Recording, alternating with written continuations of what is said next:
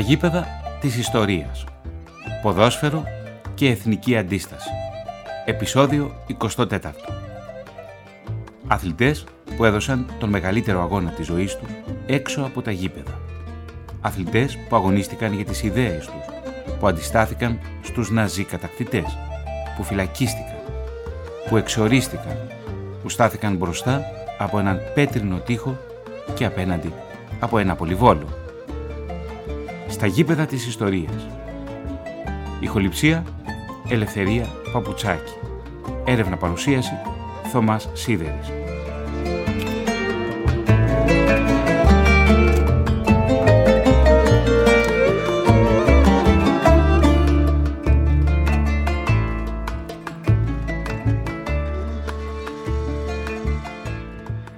Κατά τη χρονική περίοδο πριν τη μεταξική δικτατορία, η μερίδα των φιλοβασιλικών και των εθνικοφρόνων ελάχιστη επιρροή είχαν στους ποδοσφαιρικούς συλλόγους.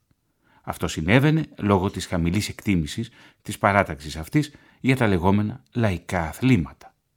Αντίθετα, η Βενιζελική παράταξη είχε κατανοήσει την πολιτική αξία του ποδοσφαίρου και είχε μεγάλη επιρροή σε πολλά σωματεία όπως αυτό του Παναθηναϊκού. Η επιρροή προερχόταν μέσω της διοίκησης των ομάδων και των σωματείων στα οποία είχαν εισχωρήσει στελέχη του κόμματος των φιλελευθέρων. Με τη μικρασιατική καταστροφή και την ίδρυση των ομάδων της ΑΕΚ, του Πανιωνίου, του Απόλλωνα και του ΠΑΟΚ, η μεγάλη μερίδα των προσφύγων υποστήριξε στεναρά αυτές τις ομάδες και στους κόλπους των αθλητικών τους σωματείων αναπτύχθηκε ένα ισχυρό, δημοκρατικό και αριστερό ρεύμα.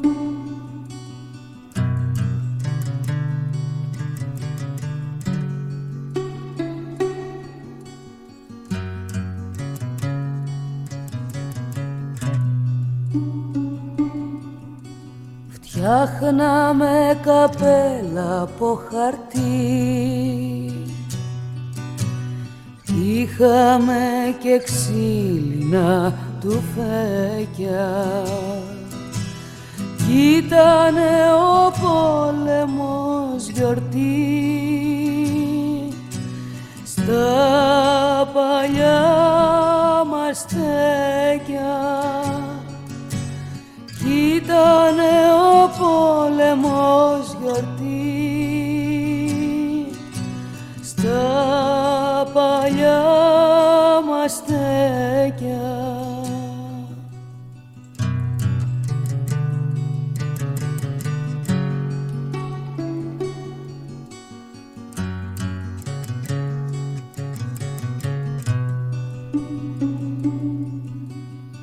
Όλοι σε φωνάζαν αρχηγός Κι ήξερες μονάχα να διατάζεις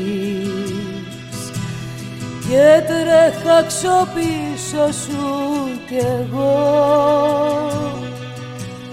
Για να με κοιτάζεις Και τρέχα ξοπίσω σου κι εγώ. Για να με κοιτάζεις.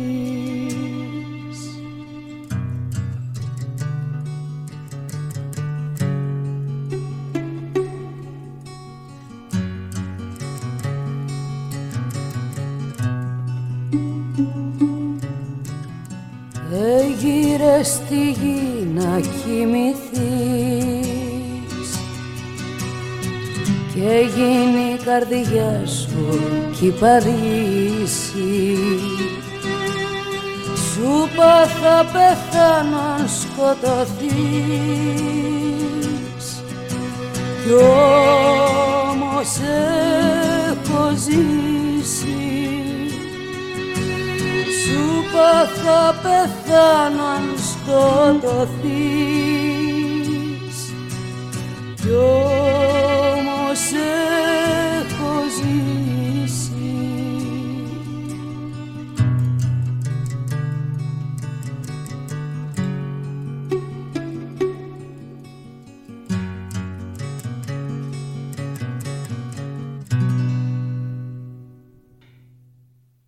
Ένωση Ελλήνων Αθλητών.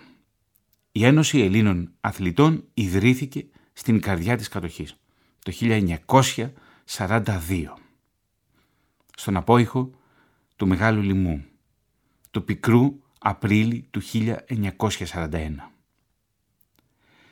Κάπου ανάμεσα στον βαρύ χειμώνα και την πρωτάνοιξη του 42 σε ένα σπιτικό της οδού Αχιμίδους πίσω από το Παναθηναϊκό στάδιο μαζεύτηκαν μερικοί φίλοι, κυρίως από το Παγκράτη και την Καλιθέα, με πρωτοβουλία του γιατρού και Βαλκανιονίκη Γρηγόρη Λαμπράκη. Ήταν εκεί ο Σμυρινιός πρωταθλητής των δρόμων ταχύτητας Ηλίας Μισαηλίδης.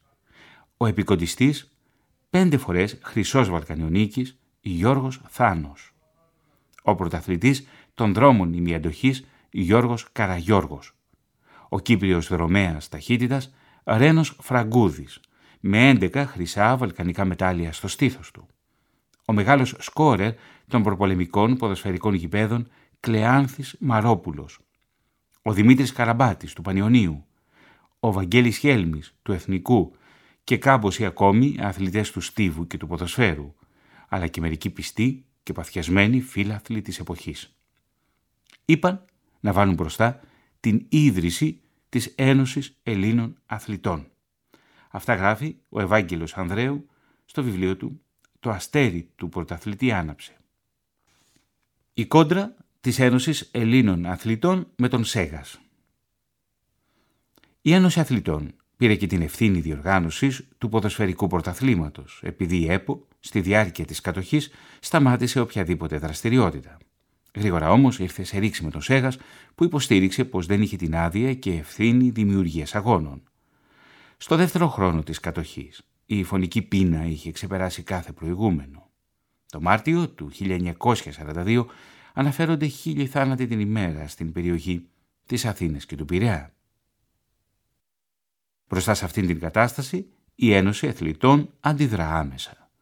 Διοργανώνει τα πρώτα συλλαλητήρια στην Ιλαϊκά Συσίτια και ετοιμάζει ποδοσφαιρικό αγώνα στο γήπεδο της Λεωφόρου Αλεξάνδρας και αθλητική γιορτή στο Παναθηναϊκό Στάδιο για την οικονομική ενίσχυση των εξαθλειωμένων από τη φυματίωση αθλητών. Όμως ο πόλεμος είναι η εποχή των επιδημιών και των λιμωδών νοσημάτων. Η φυματίωση ως ασθένεια θα κορυφωθεί κατά τη διάρκεια της κατοχής.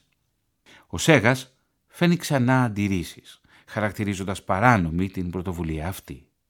Τότε ο Γρηγόρης Λαμπράκης, επικεφαλής ομάδας αθλητών, επισκέφθηκε τα γραφεία Ρουσέγας, ζητώντας εξηγήσεις, με αποτέλεσμα μάλιστα να προκληθούν επεισόδια. Τελικά, η Ένωση Αθλητών διοργάνωσε πρωταθλήματα, από τα έσοδα των οποίων βοηθήθηκαν εκατοντάδες άπορες οικογένειες. Μάλιστα, μέσα στο 1943 η Ένωση Αθλητών προχώρησε και στην έκδοση δισεβδομαδιαίας αθλητικής εφημερίδας που έφερε τον τίτλο «Αθλητικά νέα».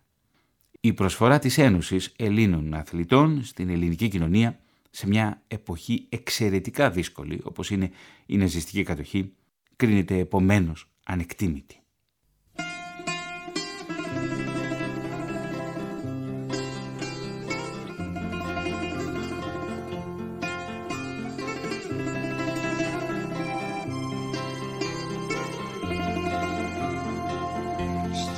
γειτονιά μου την παλιά. Είχα ένα φίλο που ήξερε και έπαιζε τα κορδεό όταν τραγούδαγε φτιστός ήταν ο ήλιος. Φωτιές στα χέρια του ανάβε τα κορδεό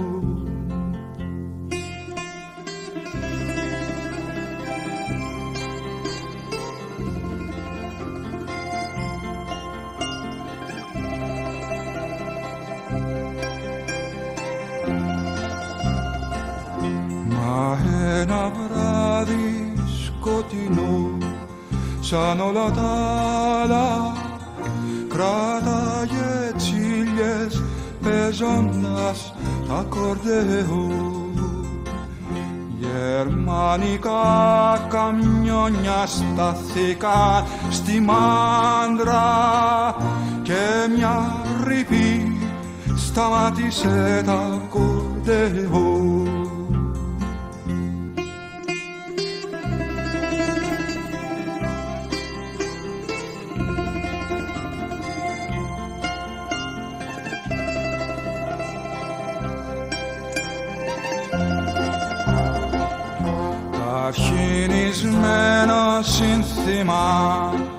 Πάντα μου μένει. Όποτε ακούω από τότε ακορδεό και έχει σαν στάμπα τη ζωή μου σημαδέψει. Δεν θα περά, δεν θα περάσει ο φασισμός. Έχει σαν στάμπα τη ζωή μου σημαδέψει δεν θα περά, δεν θα περάσει ο φασισμός.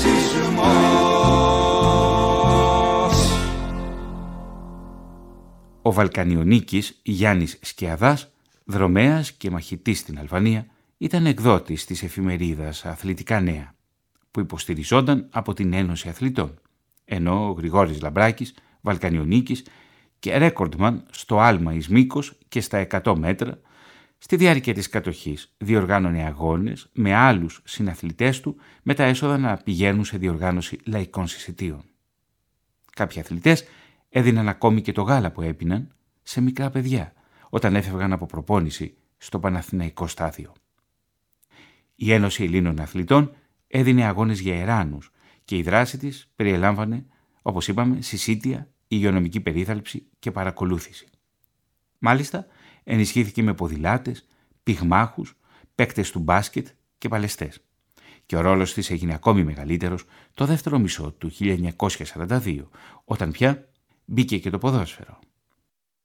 Ο ρόλος της ήταν πολύ μεγάλος και πολλοί Έλληνες ελάμβαναν σημαντική βοήθεια. Το 1943 είχε αποκτήσει πλέον μεγάλη δύναμη. Οι αγώνες της είχαν μεγάλη απήχηση και κάπου εκεί άρχισε η κόντρα με την ΕΠΟ, που έβλεπε πλέον πω περνούσε σε δεύτερη μοίρα. Η μεγάλη ρήξη πραγματοποιήθηκε όταν η Ένωση Αθλητών ανέλαβε τον Μάιο του 1943 να διοργανώσει το κατοχικό πρωτάθλημα. Κάτι που φαίνεται πως βρήκε αντίθετη την Ομοσπονδία. Εν τέλει το πρωτάθλημα άρχισε και διακόπηκε τον Ιούλιο, όταν τελικώς ήρθε και η διάσπαση. Ο Ολυμπιακός και η ΑΕΚ παρέμειναν στην Ένωση Ελλήνων Αθλητών. Ο Παναθηναϊκός πήγε με την πλευρά της ΕΠΟ και έγιναν έτσι δύο πρωταθλήματα. Επειδή όμως το πρωτάθλημα Παναθηναϊκού με τους Φωστήρα, Γουδί, Αθηναϊκό, Ολυμπιακό Αθηνών, Άγιο Νικόλαο, Μικρασιατική, Ένωση Χαλανδρίου και Ολυμπιάδα δεν ήταν τόσο δυνατό, στις αρχές Δεκεμβρίου του 1943 ο Παναθηναϊκός συμφώνησε εν τέλει με την Ένωση Ελλήνων Αθλητών και έτσι τον επόμενο χρόνο, τον Φεβρουάριο του 1944, ξεκίνησε το ενιαίο πρωτάθλημα κέντρου με τρεις ομίλους των 22 ομάδων. Και μην ξεχνάμε ότι τότε στην Ελλάδα υπήρχε πυκνό σκοτάδι. Μιλάμε για την ναζιστική κατοχή. Το 1944 θα πραγματοποιηθούν επί ελληνικού εδάφους δεκάδες ολοκαυτώματα και σφαγές σε διάφορα σημεία της Ελλάδας.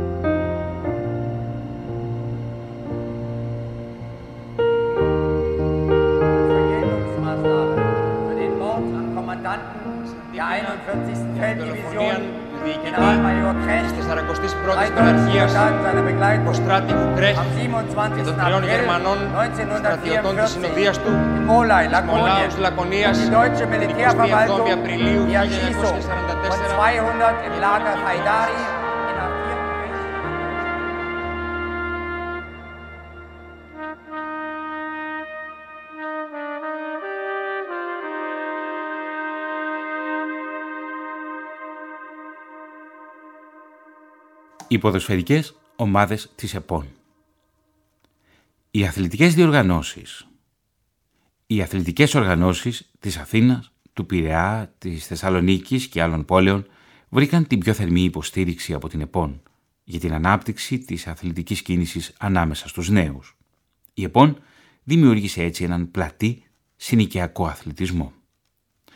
Όπως υπογραμμίζεται και στο απόσπασμα από την εισήγηση της δεύτερης ολομέλειας του Κεντρικού Συμβουλίου της ΕΠΟΝ που συνήλθε με τα πολεμικά στις 20 Ιουνίου 1946, η σωματική αγωγή πρέπει να αγκαλιάσει όλα τα Ελληνόπουλα.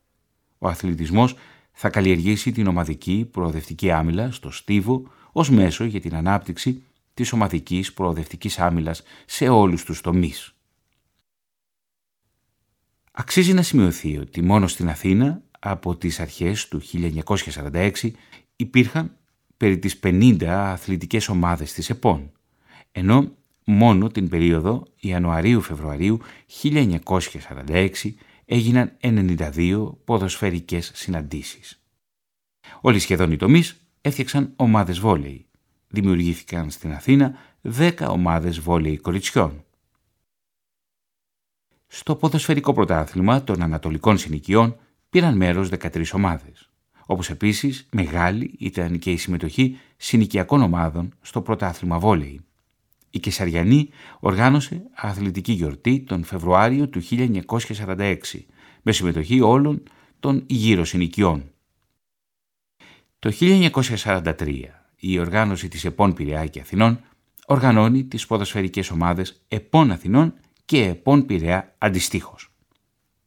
Στην ΕΠΟΝ Πειραιά συμμετείχαν πολλοί επιφανείς παίκτες της εποχής, όπως ο Μίμης Αποστολόπουλος από τον Ολυμπιακό, ο Βασίλης Παντινιώτης από τον Εθνικό, ο Αριστίδης Τσολακίδης από τον Ατρόμητο, ο Ηλίας Παπαγεωργίου από την ΑΕΚ, ο Νίκος Γόδας από τον Ολυμπιακό, ο Γιάννης Φερλεμής από τον Ολυμπιακό, ο Γιάννης Καψής από την ΑΕΚ, ο Ανδρέας Μουράτης από τον Ολυμπιακό, ο Διονύσης Γεωργάτος από τον Ολυμπιακό και τέλος ο Γιώργος Κασίσογλου από τον Εθνικό. Στην ΕΠΟΝ Αθήνας συμμετείχαν οι παίκτες. Τερματοφύλακας ο Μιχάλης Δελαβίνιας από την ΑΕΚ. Ο Παυλάς Κυριαζόπουλος, ο Γαβριήλ Γαζής, ο Τάσος Κριτικός, ο Αντώνης Παπαντονίου από τον Παναθηναϊκό, ο Αλέκος Σιώτης από τον Άρη και ο Τάκης Καλογερόπουλος επίσης από τον Παναθηναϊκό. Οι δύο ομάδες αυτές έδωσαν φιλικούς αγώνες και συμμετείχαν σε αρκετές αντιστασιακές ενέργειες. Τον Ιούνιο του 1944, με πρωτοβουλία της αθλητικής ΕΠΟΝ, οργανώθηκαν στο στάδιο Πανελλήνιοι Αγώνες Στίβου, γεγονός που συνετέλεσε στη μεγαλύτερη συμμετοχή του αθλητικού κόσμου στις μαχητικές εκδηλώσεις και στις αγωνιστικές κινητοποιήσεις της νεολαίας ενάντια στην τρομοκρατία και στη βία των Ναζί κατακτητών. Κατά τη διάρκεια της μάχης της Αθήνας και των Δεκεμβριανών το 1944 πήραν μέρος πολλοί επιφανείς αθλητές από διάφορα αθλητικά σωματεία. Δύο από τα πιο γνωστά θύματα των Δεκεμβριανών υπήρξαν οι επιφανείς ποδοσφαιριστές Δημήτρης Αργυρός από τον Εθνικό που σκοτώθηκε στις μάχες του Μακριγιάννη και ο Μιχάλης Αναματερός από τον Ολυμπιακό που σκοτώθηκε στα Εξάρχεια. Τραγική μορφή των Δεκεμβριανών υπήρξε ο ποδοσφαιριστής του Ολυμπιακού Νίκος Γόδας, μέλος του Κομμουνιστικού Κόμματος Ελλάδας, ο οποίος εκτελέστηκε στο Λαζαρέτο της Κέρκυρας τον Ιανουάριο του 1944. Ο Νίκος Γόδας, κυρίες και κύριοι, εκτελέστηκε φορώντας τη φανέλα του Ολυμπιακού και με τα μάτια ανοιχτά για να βλέπει τα χρώματα της φανέλας του.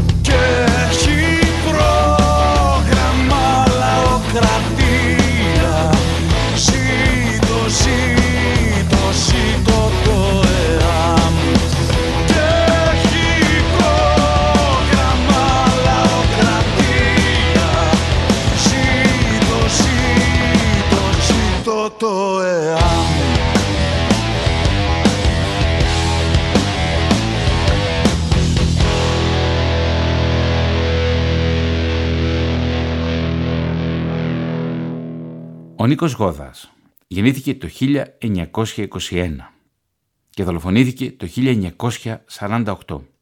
Ήταν μικρασιάτης ποδοσφαιριστής, αγωνιστής της Εθνικής Αντίστασης και λοχαγός του Ελλάς. Γεννήθηκε το 1921 στο Αϊβάλι. Μετά τη μικρασιατική καταστροφή, η προσφυγική του οικογένεια πέρασε στη Μυτιλίνη, μετά στην Κρήτη και τελικά εγκαταστάθηκε στην Κοκκινιά του Πειραιά. Ήταν μια διαδρομή που ακολούθησαν πολλοί πρόσφυγες κατά τη διάρκεια της εγκατάστασής τους στην Ελλάδα.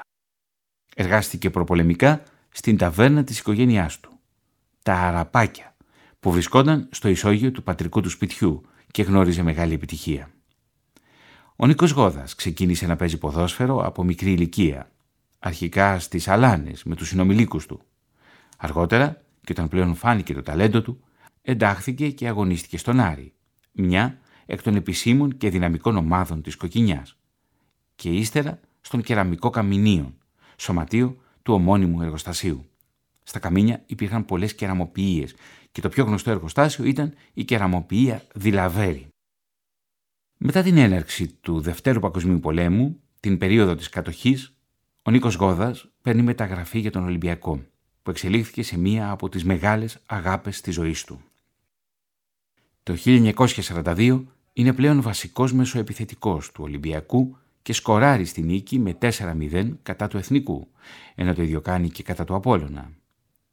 Τον Μάιο του 1943 ξεκινά ως βασικός στην ενδεκάδα του Ολυμπιακού, στον τελικό του τουρνουά που διοργανώνει ο Δήμος Πειραιά με αντίπαλο τον Παναθηναϊκό. Το Δεκέμβριο του ίδιου έτους είναι πρωταγωνιστής στον τελικό αγώνα του Κυπέλου Χριστουγέννων, όταν ο Ολυμπιακός κερδίζει τον Παναθηναϊκό με 5-2.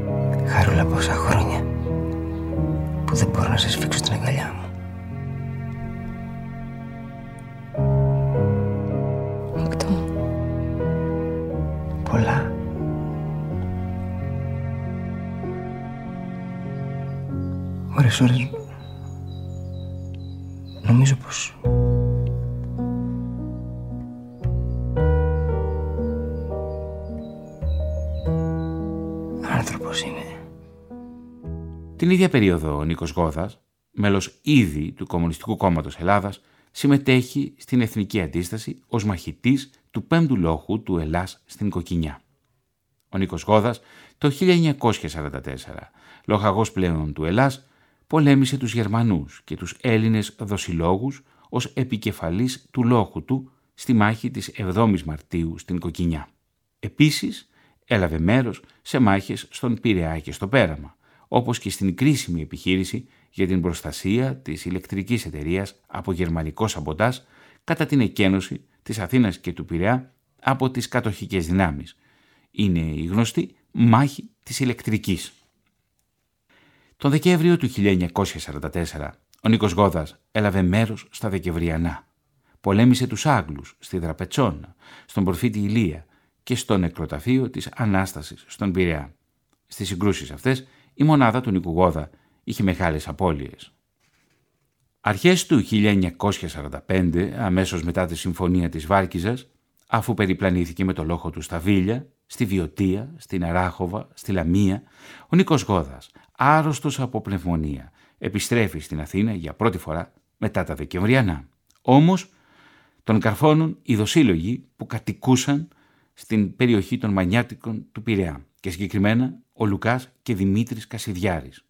Ο Νίκος Γόδας συλλαμβάνεται και φυλακίζεται στις φυλακές Αβέροφ, Έγινας και τέλος στην Κέρκυρα.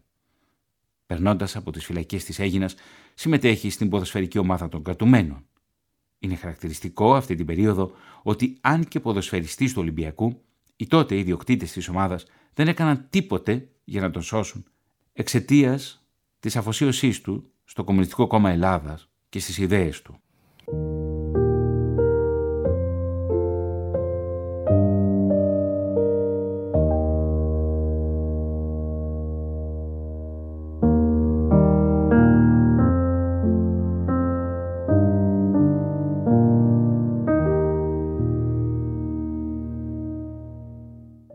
Μετά την υπογραφή της Συμφωνίας της Βάρκιζας, ο Νίκος Γόδας επέστρεψε στον Πειραιά, όπου συλλαμβάνεται και καταδικάζεται στη δίκη που έμεινε στην ιστορία ως δίκη του ασύλου της Κοκκινιάς. Ο Νίκος Γόδας μέχρι το τέλος του έμεινε αλήγιστος. Τα τελευταία λόγια του πριν φύγει για την εκτέλεση ήταν «Να νικήκαμεν. Ζήτω οι Ολυμπιονίκες του σοσιαλισμού. Γεια σας συναθλητές μου». Η οικογένεια του Νίκου Γόδα μετέφερε τα λόγια του σε κάποια από τα γράμματά του σε ανύποπτο χρόνο, αφού η εκτέλεση ανακοινωνόταν πάντα στο μελοθάνατο το τελευταίο βράδυ. Θέλω να ζήσετε καλά. Πεθαίνω για την πατρίδα και τα ιδανικά μου. Αν κάνετε γιο, να του δώσετε το όνομά μου. Και ο αδερφός του Δημήτρης ονόμασε την κόρη του Νίκη.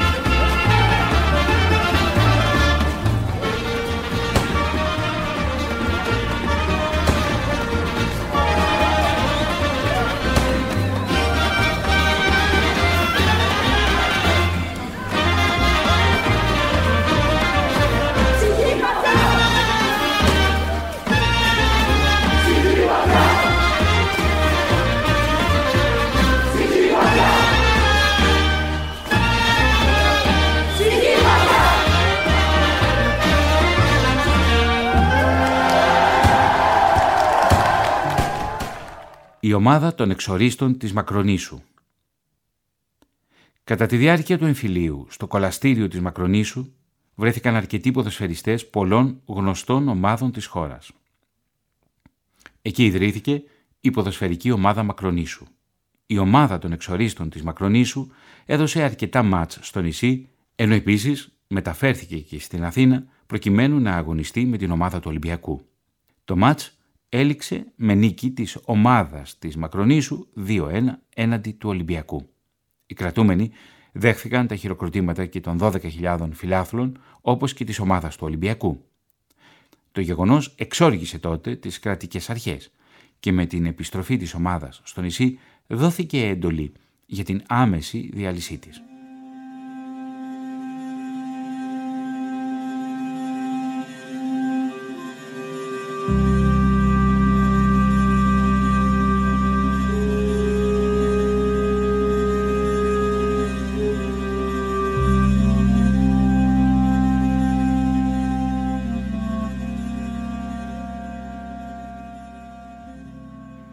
Ομάδα της Μακρονήσου.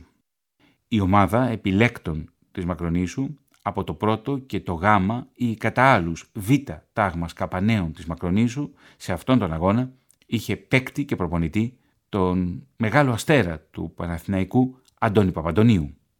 Τερματοφύλακας ήταν ο Νίκος Πολίτης του Ολυμπιακού. Στην άμυνα ο Σιμεών Ζόψος της ΜΕΝΤ, ο οποίος στο δεύτερο ημίχρονο αντικαταστάθηκε από τον Γιάννη Φωκά του Παναθηναϊκού ο Καραβασίλης της Προοδευτικής, ο μεγάλος Κώστας Λιάρος του Εθνικού και της Καλαμαριάς, ο Βασίλης Παπαδόπουλος του Απόλλωνα, ο Διονύσης Γεωργάτος του Ολυμπιακού, ο Κώστας Ιωαννίδης του Ηρακλή, ο Γιώργος Δαρίβας και ο Ηλίας Μαλαμόπουλος του Ολυμπιακού, ο Γιώργος Πατινιώτης του Εθνικού και ο μεγάλος Αντώνης Παπαντονίου.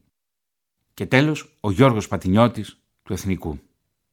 Διαιτητής ήταν ο Βασίλης Διαμαντόπουλος από το σύνδεσμο της Αθήνας. Ο Γιάννης Παπαντονίου ήταν παίκτης του Παναθηναϊκού την περίοδο 1945-1958. Ο αδερφός του θυμάται τη θλιβερή περιπέτεια του Παπαντονίου όταν οι κρατικές αρχές τον πίεζαν να παίξει σε έναν αγώνα προς τιμήν της Φρυδερίκης. Η Φρυδερίκη πραγματοποιεί προπαγανδιστική επίσκεψη στο μαρτυρικό νησί της Μακρονήσου στους ώμους Ελλήνων φαντάρων.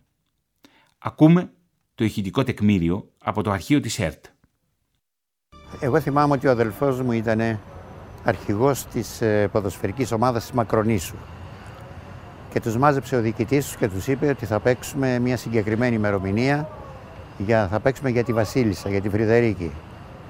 Ο αδελφός μου ήταν κομμουνιστής, ε, δεν μπορούσε να το δεχθεί αυτό το πράγμα. Και του είπε του διοικητή του, εγώ δεν παίζω για τη Βασίλισσα τη Φρυδερίκη, αλλά ευχαρίστως παίζω για τις εισπράξεις να γίνουν κάποιο νοσοκομείο. Ε, το αποτέλεσμα αυτού του πράγματος ήταν ότι πέρασε πολύ άσχημη ζωή μέσα, την υπόλοιπη ζωή μέσα στη Μακρόνισο. Ε, δικάστηκε και έφαγε και ένα χρόνο επιπλέον φυλακή, σε απομόνωση μέσα και ίσως από τα πολλά βασανιστήρια τα οποία πέρασε, καταρχήν ήταν και ένας από τους λίγους οι οποίοι δεν υπέγραψαν στη Μακρόνισο, γιατί οι περισσότεροι υπέγραψαν και καλά κάνανε οι άνθρωποι γιατί φοβηθήκανε. Ε, αυτός δεν ήθελε να υπογράψει, δεν υπέγραψε και ίσως τα βασανιστήρια τα οποία υπέστη, γιατί ήταν πάρα πολύ βαριά τα βασανιστήρια, να τον έφεραν και στον πρόωρο θάνατο που ήταν 39 ετών, πέθανε το 1964. Ο Γιάννης Παπαντονίου ξεκίνησε το ποδόσφαιρο από το ανεξάρτητο σωματείο Νίκη Αμπελοκήπων στην ηλικία των 15 ετών και ύστερα από δύο χρόνια, το 1945, αποκτήθηκε από τον Παναθηναϊκό. Με τη φανέλα του αγωνίστηκε μέχρι και το 1958, κατακτώντας δύο φορές το πρωτάθλημα Ελλάδας, 1948-1949 και 1952-1953 και επτά φορές αυτόν του πρωταθλητή Αθηνών, τις περιόδους 1948-1949 και 1951-1957. Συμπέκτες του την εποχή εκείνη υπήρξαν μεταξύ άλλων ο Κώστας Λινοξυλάκης, ο Βαγγέλης Πανάκης και ο Λάκης Πετρόπουλος. Με τα χρώματα της Εθνικής Ελλάδας αγωνίστηκε συνολικά 15 φορές, την περίοδο μεταξύ 1948-1956. Το τεπούντο του πραγματοποιήθηκε στις 23 Απριλίου 1948 στον εντός έδρας φιλικό αγώνα εναντίον της Τουρκίας υπό τις οδηγίες του Κώστα Νεγρεπόντι.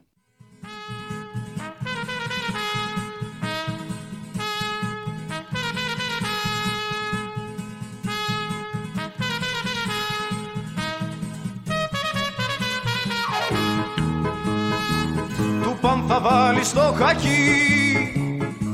θα μπει στην πρώτη τη γραμμή θα μπει στην πρώτη τη γραμμή και ήρωας θα γίνεις; Εκείνος δεν μιλάει πολύ. Του είναι μεγάλη στολή. Του είναι μεγάλη στολή.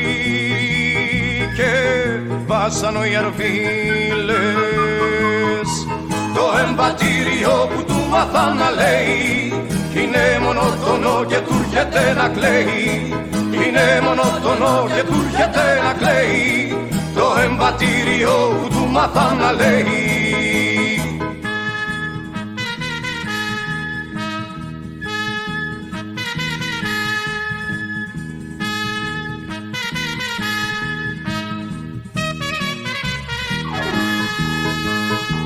Δεν του γραφέ ποτέ κανείς. Τις νύχτες ξύπναγε νωρίς. Τις νύχτες ξύπναγε νωρίς Και μίλαγε για λάθος. Μια μέρα έγινε στουπί Πέταξε πέρα τη στολή. Πέταξε πέρα τη στολή Και έκλαψε μονάχος.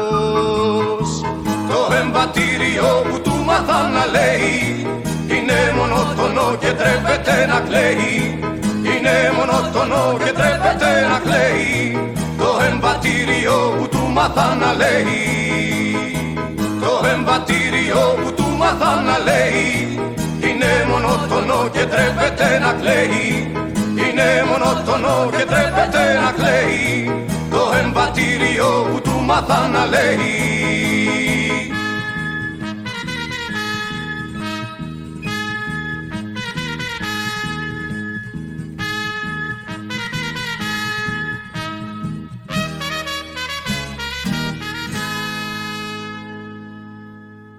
Και μιας και μιλάμε για τη Μακρόνισο, κυρίες και κύριοι, θα ήθελα να κάνουμε μια μικρή αναφορά σε αυτό το κολαστήριο ως φόρο τιμής στη μνήμη των εξορίστων ποδοσφαιριστών, αλλά και του συνόλου των εξορίστων, που γνώρισαν τη βία, την κτηνοδία και τον θάνατο, επειδή δεν απαρνήθηκαν τις ιδέες τους.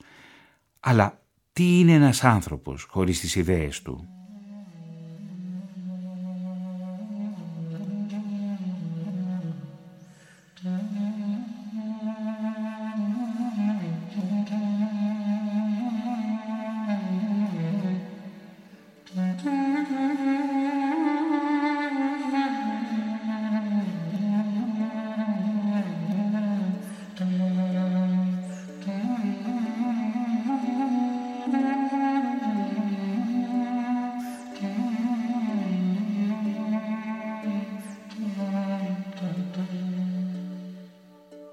Την περίοδο 1912-1913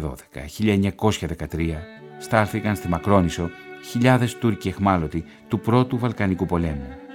Μετά την παράδοση της Θεσσαλονίκης στις 26 Οκτωβρίου 1912 και των Ιωαννίνων στις 21 Φεβρουαρίου του 1913 οι εχμάλωτοι ήταν 26.000 και 30.000 αντιστοίχως, οι οποίοι άρχισαν να μεταφέρονται δια θαλάσσης σε 32 στρατόπεδα στην Νότια Ελλάδα και σε νησιωτικές ή παραθαλάσσιες θέσεις για λόγους σχετικής απομόνωσης και μειωμένης ανάγκης φύλαξης. Στην κίνηση των πλοίων από τη Θεσσαλονίκη καταγράφεται επίσης η μεταφορά πολλών εχμαλώτων για λόγους ασφαλείας και προβλημάτων επισητισμού και παρά το πρωτόκολλο παράδοσης της πόλης που προέβλεπε την παραμονή τους στο Καραμπουρνού.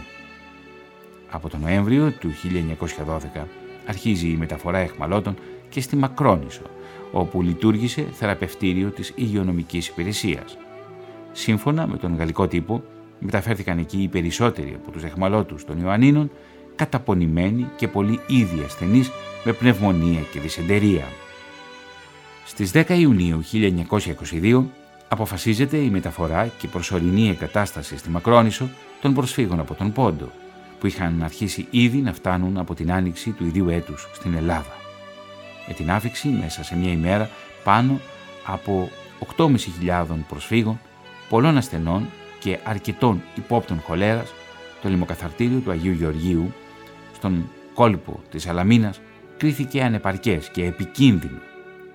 Η εγκατάσταση σε σκηνές έγινε κατά ζώνη, ανάλογα με την περιοχή προέλευσης των προσφύγων και των ασθενειών τους. Ιδρύθηκε θεραπευτήριο και τοποθετήθηκαν απολυματικοί κλίβανοι. Στη Μακρόνησο, στις 8 Σεπτεμβρίου 1922, αναμένεται να φύγουν οι 5.500 πρόσφυγες προς την Ανατολική Μακεδονία και τη Θεσσαλονίκη και να έρθουν οι νέοι 4.500 πρόσφυγες. Στις 23 Δεκεμβρίου του 1922 αποφασίζεται πως οι τελευταίοι 12.000 πρόσφυγες στα παράλια του Πόντου θα έρθουν στο νησί. Στις 25 Μαρτίου 1923 καταφτάνουν στη Μακρόνησο 3.730 πρόσφυγες. Τον Απρίλιο και Μάιο του 1923 έχουν αποκατασταθεί γεωργικώς 7.000 πρόσφυγες της Μακρονήσου.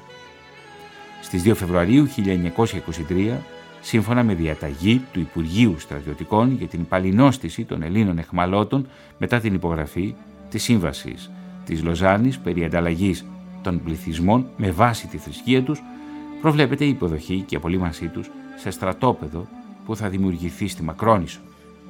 Το 1931 η Μακρόνησος προτείνεται ως χώρος συγκέντρωσης των κομμουνιστών. Το 1935 αναφέρεται στον τύπο πως αποφασίστηκε να μεταφέρονται εκεί οι εκτοπιζόμενοι κομμουνιστές για την αποφυγή του κινδύνου μετάδοσης των ιδεών τους στα νησιά του Αιγαίου. Η Μακρόνησος κατά τη διάρκεια της μεταξικής δικτατορίας θα γίνει τόπος εκτοπισμού, τόπος βασανιστήριων και τόπος θανάτωσης για χιλιάδες εξορίστους, ανάμεσά τους κυρίες και κύριοι και Έλληνες αθλητές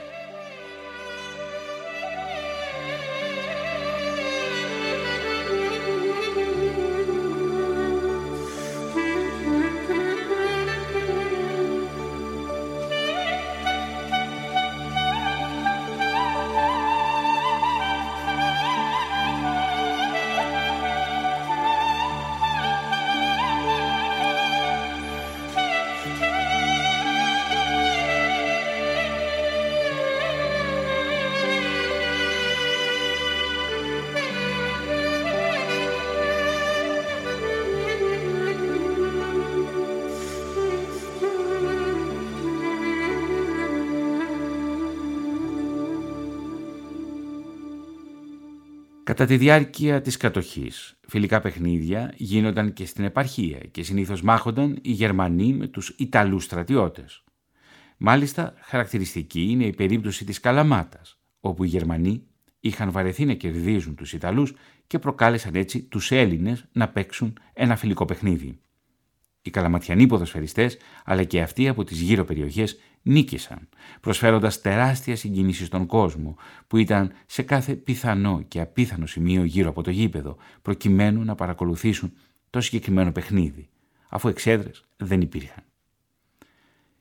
Οι ναζί κατακτητές όμως δεν μπορούσαν να αντέξουν την ταπείνωση και άμεσα κανόνισαν ρεβάνς.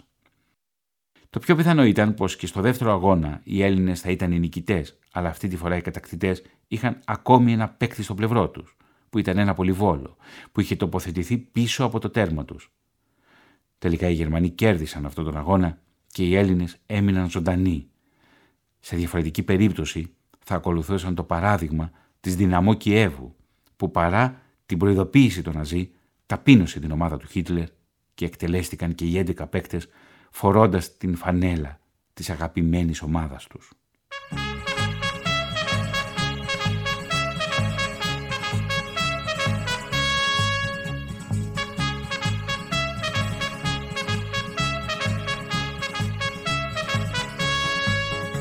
Ο Πέτρος, ο Γιώχαν και ο Φραντς σε φάμπρικα δούλευαν φτιάχνοντας τάγκς. Ο Πέτρος, ο Γιώχαν και ο Φραντς αχωριστοί γίνανε φτιάχνοντας τάγκς. Ο Πέτρος, ο Γιώχαν και ο Φραντς δουλεύαν στο Μπράουν, στον Φίσερ, στον Κράφτ. Ο Μπράουν, ο Φίσερ, ο Κράφτ αχώριστοι γίνανε φτιάχνοντας τραστ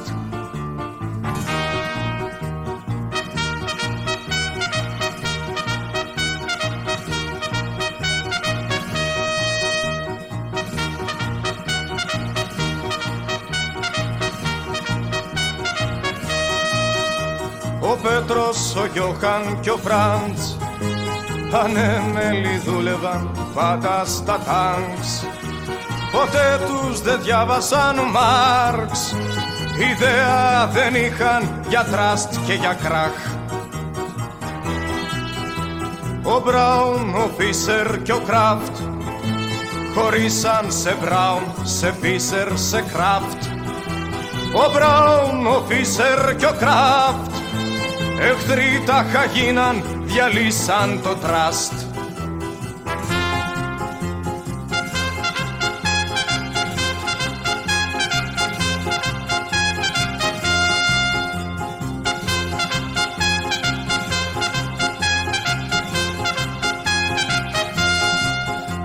Και πριν μάθουν τι είπε ο Μάρξ Στρατιώτες τους πήραν στο πόλεμο παν ο Πέτρος, ο Γιώχαν και ο Φραντς σαν ήρωες έπεσαν κάτω από τα τάγκς.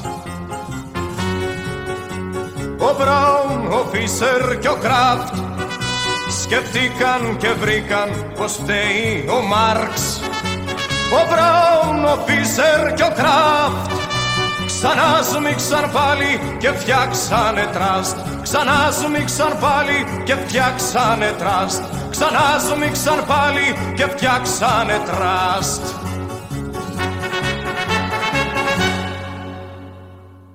Το αντιστασιακό ντέρμπι που έγινε διαδήλωση. Η Ένωση Ελλήνων Αθλητών είχε κανονίσει να αγωνιστούν την άνοιξη του 1942 στη Λεωφόρο Αλεξάνδρας, ο Παναθηναϊκός με την ΑΕΚ και μέρος των εισπράξεων θα αποδιδόνταν στην πόλη των φηματικών του Σανατορίου Σωτηρία Κατά τη διάρκεια του Μεσοπολέμου, αλλά και της μεταξικής δικτατορίας και φυσικά κατά τη διάρκεια της ναζιστικής κατοχής, το σανατόριο Σωτηρία θα υποδεχθεί εκατοντάδες ανθρώπους που θα αναζητήσουν μια ασφάλεια, μια συνθήκη ασφάλειας στην πόλη των φυματικών. Γύρω από το σανατόριο, γύρω από το νοσοκομείο, έχει αναπτυχθεί μια μικρή πόλη με παραπήγματα, όπου εκεί επιβιώνουν άνθρωποι ήδη από το Μεσοπόλεμο, που είτε είναι φηματικοί, είτε φέρουν την πλαστή ταυτότητα του φηματικού προκειμένου να βρεθούν σε ένα ασφαλές μέρος. Τον αγώνα παρακολούθησαν 15.000 θεατές. Μια επιτροπή από ποδοσφαιριστές, ο Τάσος Κριτικός από τον Παναθηναϊκό, ο Τζανετής και ο Κλεάνθης Μαρόπουλος, ο πρώην αρχηγός της ΑΕΚ, μετέβησαν στο γραφείο του Απόστολου Νικολαίδη, του Προέδρου του ΠΑΟ και ζήτησαν μέρος από τις εισπράξεις να δοθεί στο νοσοκομείο Σωτηρία για τους ασθενείς από φυματίωση που ανάμεσά τους ήταν και αθλητές. Ο Νικολαίδης τους ενημέρωσε ότι το γήπεδο αφενός το έχουν επιτάξει οι Γερμανοί, οι οποίοι είχαν σκοπό να κρατήσουν τα κέρδη, και φετέρου είχαν σκοπό να επιβάλλουν ως διαιτητή έναν αυστριακό λοχεία των δυνάμεων κατοχής. Οι δύο ομάδες αποφάσισαν να μην αγωνιστούν. Έτσι οι παίκτες βγήκαν στον αγωνιστικό χώρο και αντί να ξεκινήσουν τον αγώνα, ανέβηκαν στις εξέδρες και εξήγησαν στο κατάμεστο γήπεδο τι είχε συμβεί. Ο κόσμος εξοργίστηκε και όρμησε στον αγωνιστικό χώρο, καταστρέφοντας τα πάντα. Ξερίζωσαν εξέδρες, δοκάρια, ενώ ακούγονταν συνθήματα υπέρ των αθλητών και των δύο ομάδων, κυρίως υπέρ του κριτικού που ήταν αρχηγός του Παναθηναϊκού και του Μαρόπουλου, του ξανθού αετού της Ένωσης. Τα επεισόδια πήραν έκταση. Οι παίκτες και των δύο ομάδων, μαζί με τους φιλάθλους, πραγματοποίησαν πορεία διαμαρτυρίας στους δρόμους της Αθήνας με τελικό προορισμό την Ομόνια. Ήταν μια μεγάλη διαδήλωση κατά της ναζιστικής κατοχής. Η διαδήλωση όμως, όπως ήταν φυσικό, διαλύθηκε βία. Ο Κλεάνθης Μαρόπουλος θεωρούσε καθοριστικά τα γεγονότα εκείνης της ημέρας αφού συγκεντρώθηκαν σχεδόν όλοι οι ποδοσφαιριστές στην Ελληνική Ένωση Αθλητών και έγινε πρωτάθλημα στο γήπεδο της Νέα Ρίστ, που πήραν μέρος όλες οι αθηναϊκές ομάδες, με προσωπική ευθύνη των ίδιων των ποδοσφαιριστών. Το πρωτάθλημα σημείωσε τεράστια επιτυχία, χιλιάδες φίλαθλοι παρακολούθησαν όλους τους αγώνες και οι εισπράξεις τελικά έσωσαν πολλούς αθλητές από την πείνα.